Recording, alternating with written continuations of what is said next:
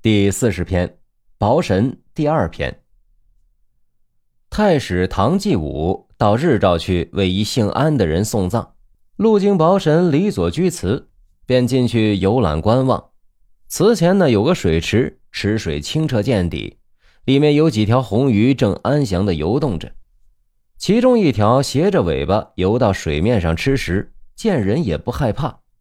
唐继武便拾起块小石子儿要打它。一个道士急忙阻止，唐继武询问缘故，道士说：“池里的鱼都是龙类，打它会招致风雹的。”唐继武听后不以为然，还讥笑道士太穿凿附会，不听他的话，还是打了鱼。从祠里出来后，唐继武继续坐车往东赶去，只一会儿的功夫。一块黑压压的云彩像盖子一样罩在唐继武的头顶上，随着他一块前行，棉子大小的冰雹簌簌地落下来。又走了一里多路，天才放晴。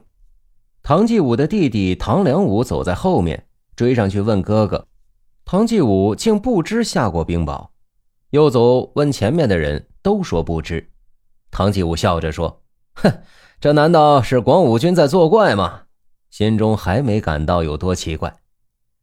日照安家村外有座关圣祠，一个小商贩正在祠门外放下担子休息，忽然抛下两个篓子，直奔入祠中，拔下架子上的大刀挥舞起来，口里说着：“我是李左居，明天将陪同淄川的唐继武前来帮助安家送葬，先敬告主人一声。”说完便清醒过来。并不知道自己说了些什么，也不认识唐继武是什么人。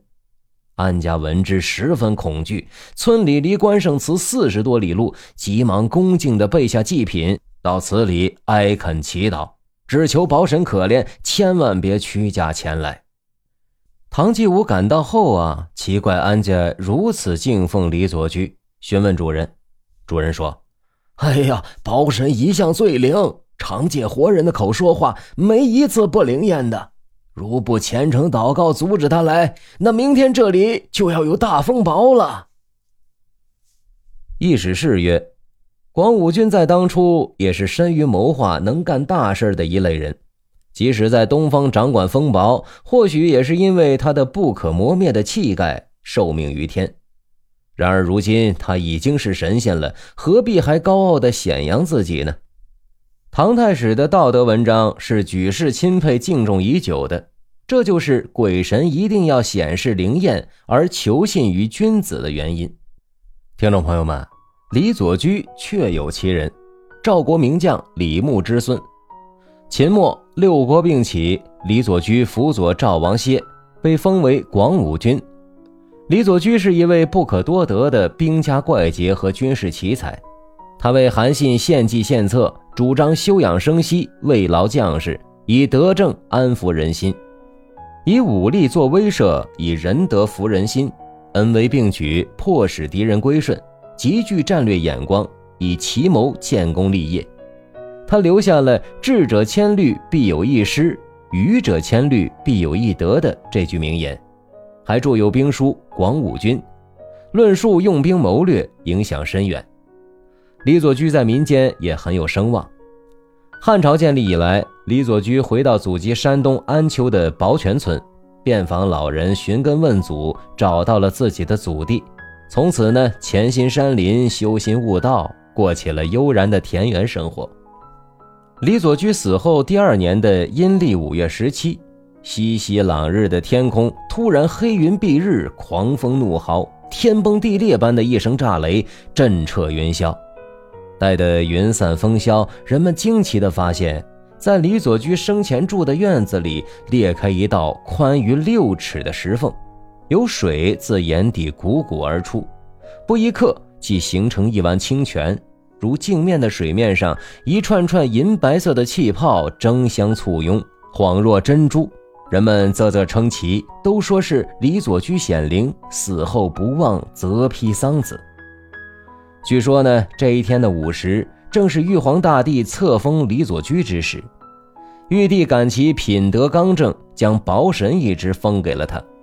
让他掌管大地、山川、江河、湖泊、雨雪风雹及人间庄稼的奖惩。当地百姓纷纷解囊，在他的旧居址上建起了一座保神庙。